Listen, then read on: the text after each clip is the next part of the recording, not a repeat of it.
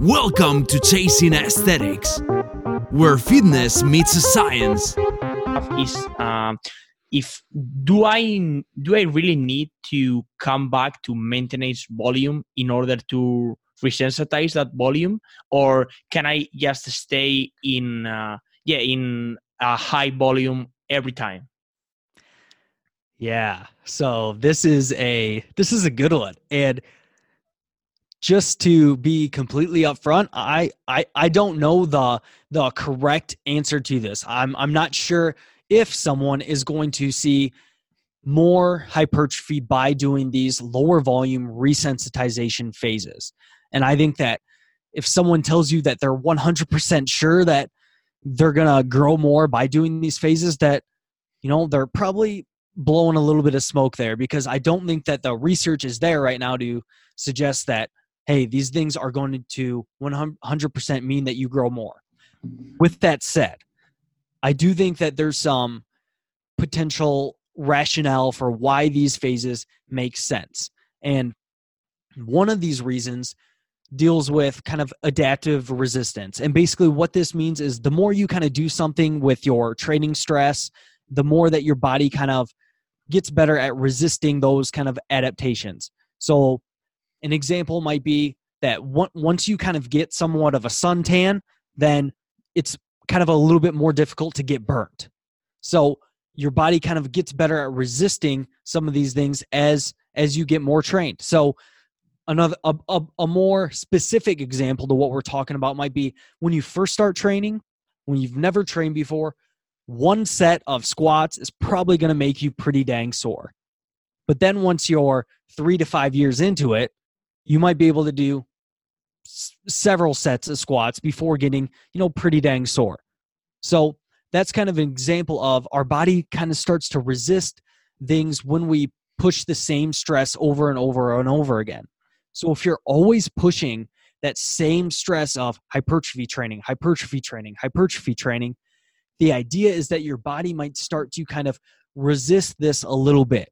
And it might do this by kind of down-regulating some of these more anabolic pathways in the body and certain things like that, and make it a little bit more difficult to gain muscle.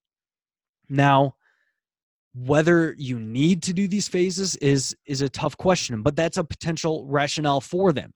And along with that, I think that there's also other benefits besides just anabolic resistance. So I think that a lower volume phase may resensitize you to that hypertrophic stimulus, but it also is probably beneficial from a psychological standpoint of, hey, we can probably just bring volume down and maintain with a few sessions in the gym and really focus on other things in our life for a few months here, and maybe be a little bit more flexible with our nutrition. And that can kind of be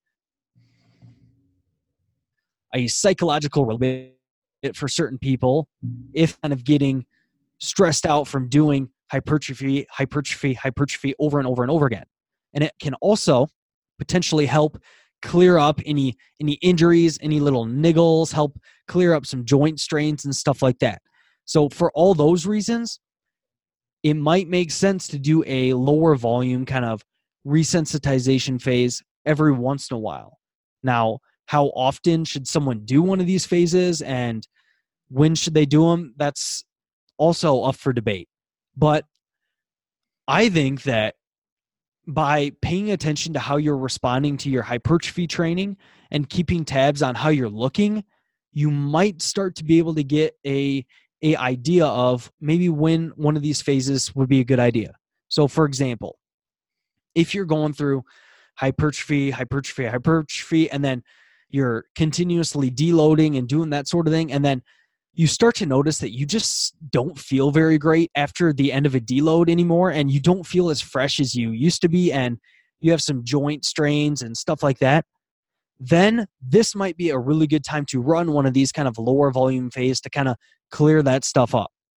Also, by taking measurements of like your waist circumference and photos, you can kind of get a little bit of a grasp on what your body composition is doing. And if you start to notice that, hey, maybe after 4 mesocycles of gaining and hypertrophy training, you notice that your waist circumference is just kind of increasing, but your performance in the gym doesn't seem to be increasing like proportional to your waist circumference. And it kind of just looks like you're putting on fat. Well, maybe that's a sign that, hey, maybe it's a decent idea to run one of these lower volume phases, or maybe do a mini cut or something like that to potentially sensitize ourselves a little bit more. But back to your question, are these needed? And do I think that there's going to be a huge difference for a guy that just does regular hypertrophy training, cutting and massing phases for 5 years compared to someone that sprinkles in these resensitization phases? I have a hard time seeing that there's going to be a huge difference in muscle growth between the two people. Now, if it's a couple of pounds for the resensitization group and they feel better and they feel healthier because their joints are in better condition from these lower volume phases, then that could be worth it. But I just don't think the difference is going to be huge, you know? Yeah, I don't think that the difference will be extremely huge. My take on that is that the body is constantly trying to adapt, and in order to create new adaptations, you can't stress the body constantly, like maybe 2 or 3 years straight. You need to give it some rest, and that rest can be given through coming back to that maintenance volume. And also I think that your life stress, not only the stress that you create in your training, also your life stress, because you have a life surrounding your training, right? And it can benefit from doing that maintenance volume. But as you said, there's not enough evidence that says that. So we can really do a statement here.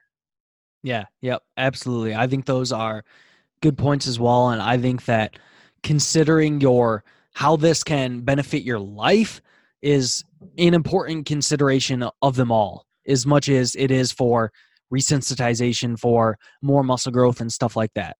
Like, I think that if you know that you have a more stressful period coming up in your life, maybe it's, you have a few weeks of finals. I know that you just got done. Yeah, I'm on that right now. So, yeah, exactly. Or if you know that you'll be finishing up with school and looking for a job, or you're going on a trip for a couple weeks, these are perfect times to run a lower volume phase to where you can kind of be like, all right, this is going to benefit my life, and it can also benefit my future training and my future muscle growth as well. So those are important considerations as well there. Yeah, that's it. Because also, like, the daily fatigue and the central nervous system fatigue is pretty important, because also if your volume is too high and maybe you're not doing those resensitization phases, you might end up sleeping.